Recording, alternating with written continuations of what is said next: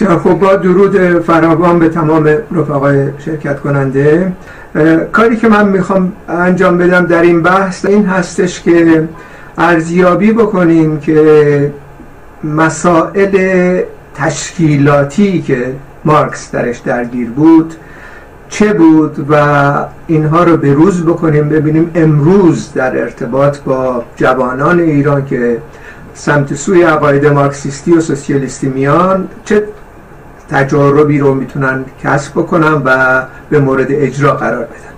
بنابراین این در این مورد می‌خواستم بیشتر صحبت بکنم که حداقل بحث رو به روز بکنیم. در ارتباط با این موضوع من چهار محور رو صحبت خواهم کرد. محور اول در مورد درگیری مارکس به عنوان شخصیتی کاملا برجسته در آلمان اون زمان. در مسائل تشکیلاتی و همچنین روشی که اتخاذ کرد برای این مسئله. نکته دوم در مورد مسئله حزب است. حزب طبقه کارگر و دیدگاه مارکس در ارتباط با حزب چون اینم مسئله هستش که مورد مشاجره هست بسیاری صحبت از این می‌کنن سوال هایی طرح میشه. و مسئله سوم مبارزه با انحرافات موجود در جنبش های کارگری. یعنی در واقع جنبش کارگری یک چیز خالص و کاملا بی عیبی نیستش. یک سری عقایدی رسوخ می‌کنه در جنبش کارگری در احزاب سیاسی که ببینیم حالا مارکس در واقع چگونه برخورد می‌کنه به اینا. و نکته آخرم مسئله بین الملل یا انترناسیونالیزم. اصولا مارکسیستا که به خودشون میگن انترناسیونالیست مقرزانه برخورد بهشون میشه که شما مسئله ایران و مثلا ملی رو رایت نمی کنید فقط رفتید کارهای انترناسیونالیستی می‌خواید بکنید. در صورتی که این موضوع هم بحثی هستش که مارکس بهش پاسخ میده و خوبه که ما از اون جایی که مسئله روز ما در داخل ایران هم هست این هم این موضوع هم به روز بکنیم. خب در مورد مسئله اول مارکس و انگلز در واقع از 1848 وارد فعالیت تشکیلاتی شدن. پیش از اون که مارکس 1843 در واقع در ارتباط با کارگرای و فعالین کارگری در فرانسه سفرهای اونجا می‌کرد. اونجا بود یه مدتی کمونیست شد. قبل از اون کمونیست نبود. یک به اصطلاح دموکرات رادیکال در واقع میان هگیلی های جوان بود. از 1846 در واقع اینا به طور سازمان یافته کار تشکیلاتی رو شروع کرد. خب اینجا باید این توضیح رو بدیم که مارکس در واقع در میان هگیلی های جوان بود و اینها واقع در صدر روشنفکران اون دوره آلمان بودن از هیگل گسست کرده بودن بسیار محبوبیت های میان روشنفکرها پیدا کرده بودن. و خب کار ساده ای می بود اگه مارکس در درون اینا باقی میموند و بحثاشو می‌کرد انتقاداشو می‌کرد نقداش هم می‌کرد کتاب مینوشت یا می‌رفت به هر حال پس از دوری در کتاب خونه های بریتیش میوزیوم از کتاب کاپیتال می نوشت و غیره. دیگه کاری به کار تشکیلاتی نمی داشت یعنی خیلی راحت بود برش اما مارکس در همون بد به جوانی یعنی در واقع 27 ساله بود که وارد فعالیت های متشکل شد. از اون زمان با وجود دخالتگری در طبقه کاری میان طبقه کارگر با, با وجود اینکه در میان روشنفکرها بود به این نتیجه رسید کار تئوریک در گیومه کار تحقیقی کار مطالعاتی بدون تشکیلات به درد نمی‌خوره. اینو در واقع در تمام تاریخ پیشرفتای نظری مارکس مشاهده می‌کنیم. خب اینو همین الان اینو مقایسه کنیم به وضعیت ایران و جوانان ما و روشنفکرای ما که کاملا در مسیر دیگه خارج از مسیر تشکیلاتی کارل مارکس در واقع سیر کرد ادامه میدن به کارشون. یعنی با خوندن چند کتاب با نمود کردن که فلان کتاب خوندم این کتاب اینجا ایراد داره اون مچ طرف بگیریم حالا یه مقدار روی فلانی رو کم بکنیم که مارکس نمی‌دونه چهار تا نقل قول از مارکس بدیم و غیره اکتفا می‌کنم به این موضوع. حالا چیزی در حدود چهل سال قدیمی ها این کاری کردن و الان تقریبا 15 20 سال جوانان در حال در پشت میز کامپیوتر و دنیای مجازی مدام در حال فعالیت های به زعم خودشون نظری می‌پردازند. کتاب نویسی و ترجمه کردن و نشریه تئوریک در آوردن و غیره. خب مارکس به عنوان یه شخصیتی که اصولا حقوق خونده بود یه کار خیلی خوبی هم داشت می‌تونست ول کنه تمام این ماجرا رو. بره همینطوری صحبت کنه صحبت های روشن فکرانه از بالا با هم قطارانش اونجا انجام بده.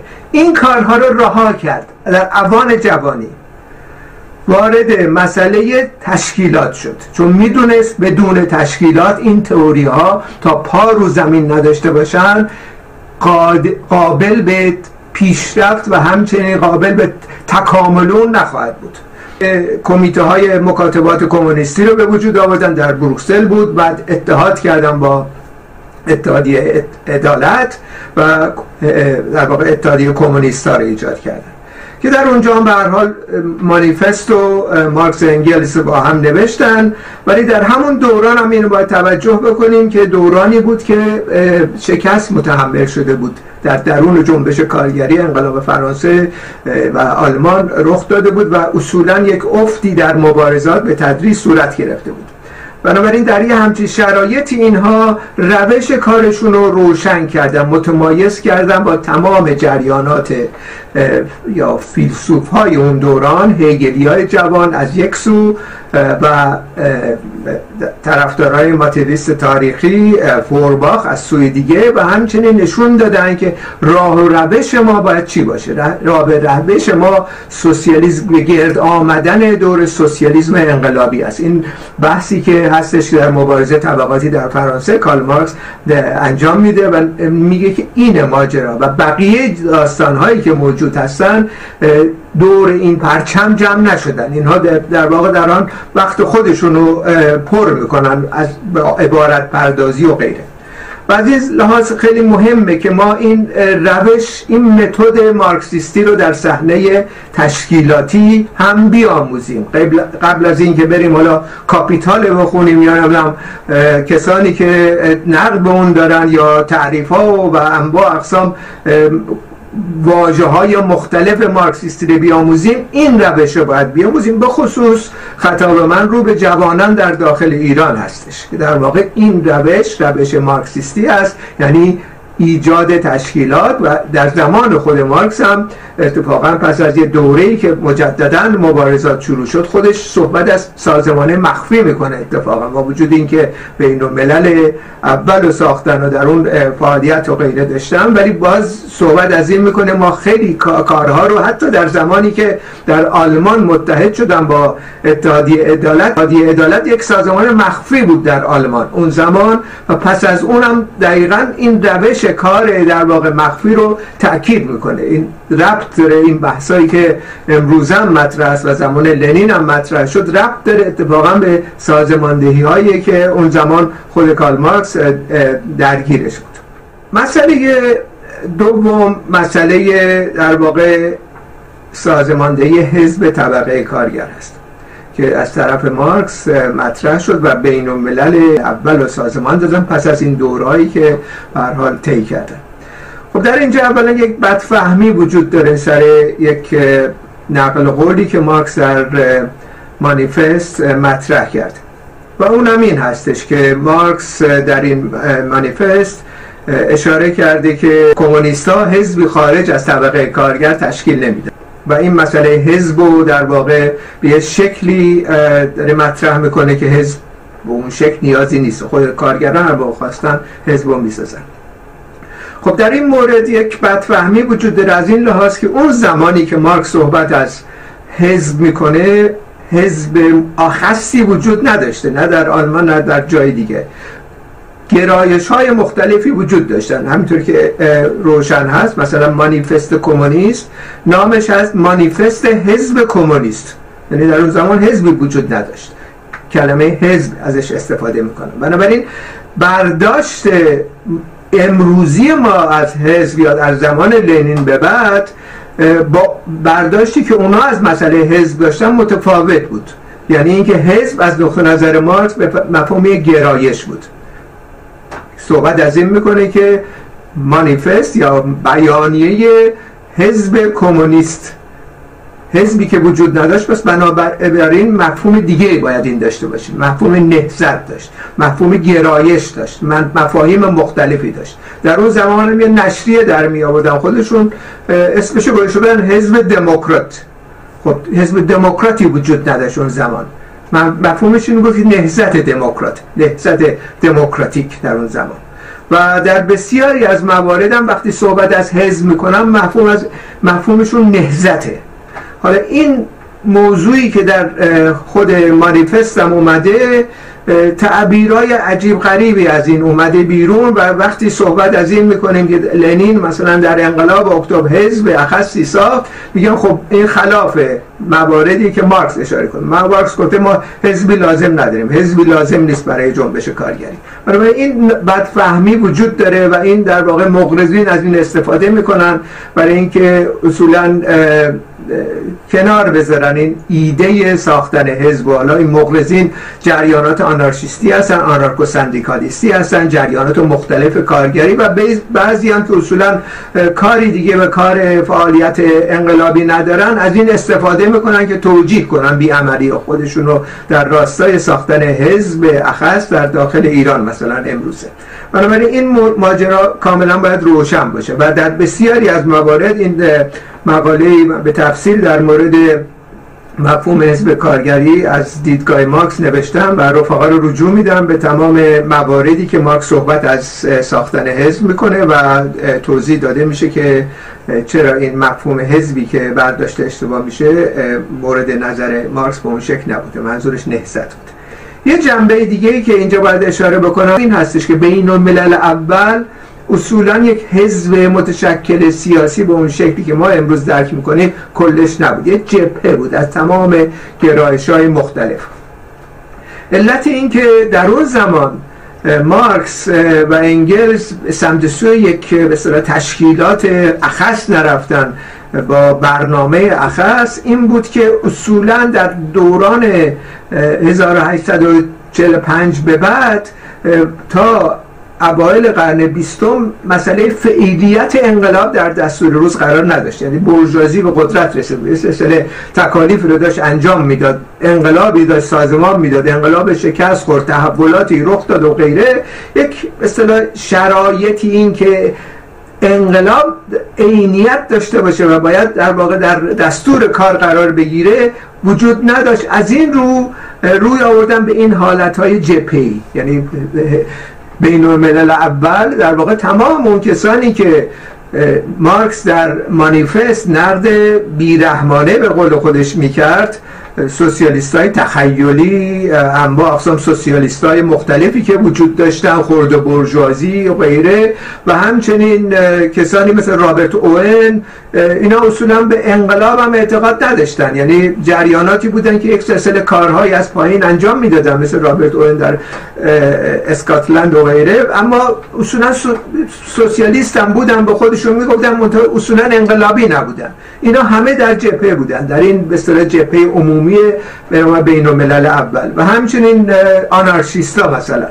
در نتیجه فقط از دوران اوایل قرن بیستم هستش که انقلاب فعلیت پیدا می‌کنه. یعنی بحران های عمیق سرمایه داره. به جایی می‌رسه که تدارک انقلاب مسئله اصلیه و تشکیلات در نتیجه مسئله اصلی هست از این رو این اصطلاح بود در مارکسیزم و لنین اضافه می‌کنه و متفاوت بود شرایط در اون زمان. و این مسئله کلیدی هستش که چرا در واقع در اون شرایط یک بین اول به این شکل صورت گرفت. این به این مفهوم نیستش که اصولا مارکس مثلا اعتقاد نداشت یا اصولا نباید حزب و تشکیلاتی به وجود می آمد اون زمان.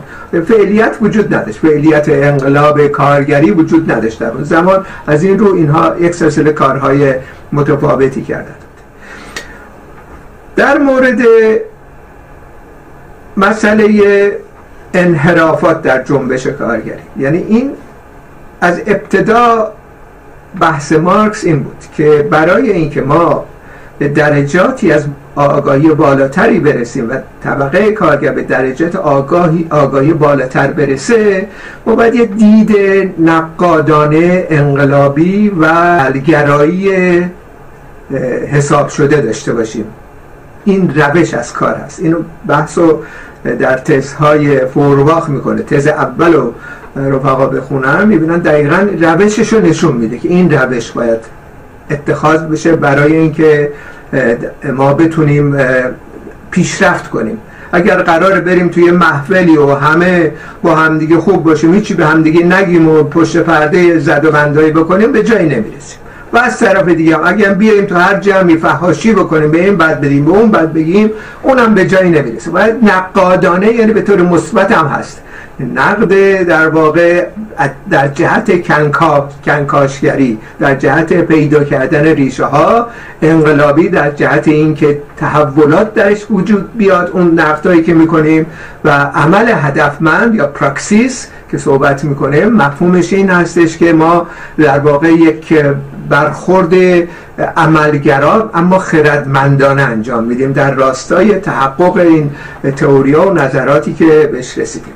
بنابراین یکی از محوری ترین مسائلی که هست اینی ما نقد داریم به تمام جریانات و این که مثلا در امروزه انواع اقسام گرایش های مثلا مارکسیستی وجود دارن اختلاف نظر وجود داره چیز عادی هستش. این مسئله پیچیدی و بغرنج نیست. از زمان جوانی مارکس نقد داشت به این هگیری های جوان برش کرد از اونا. بین الملل اول مشخصا ساخته شد جریانات مختلف. یعنی بحثای متعددی بود با جریانات خرد برجا رادیکال مشخصا آنارشیستا کونین که اصولا کل بین الملل و زیر سوال قرار داده بود سلسله مراتب و قبول نداشت و غیره و خودش هسته های مخفی انجمن های مخفی ساخته بود می‌خواست بیاد تحمیل کنه روش کار خودش رو برخوردهای شد. در درون بین الملل اول گرایش های مختلفی بودن و این ماجرایی هستش که باید توجه بکنیم که مرتب اینها در حال جر و بحث و تبادل نظر و انتقاد به خود و غیره بودن و تحولاتی هم رخ داد. بر این اساس. در ارتباط با مسئله ملی و بین المللی هم اینو کاملا روشن در مانیفست حتی. قبل از تشکیل این اصطلاح کمیته های مکاتبات کمونیستی و, بعد نهایتا بین الملل اول اینو به روشنی بیان کردن که منظورشون چی هستش. منظور مارکس و انگلز در ارتباط با انترناسیونالیزم چی هستش. چون این روزا ما متهم میشیم به اینکه ما مثلا انترناسیونالیزم ما ایران و مثلا باش کاری نداریم. مثلا مسئله ملی رو کار نداریم. در که مسئله کل جامعه هست. ما صرفا مارکسیستا همه انترناسیونالیستن. در مانیفست طور دقیق روشن می‌کنه مسئلهشون چی هست. و همچنین این نظریه تداوم پیدا می‌کنه تا آخر حیات مارکس در مورد انترناسیونالیسم.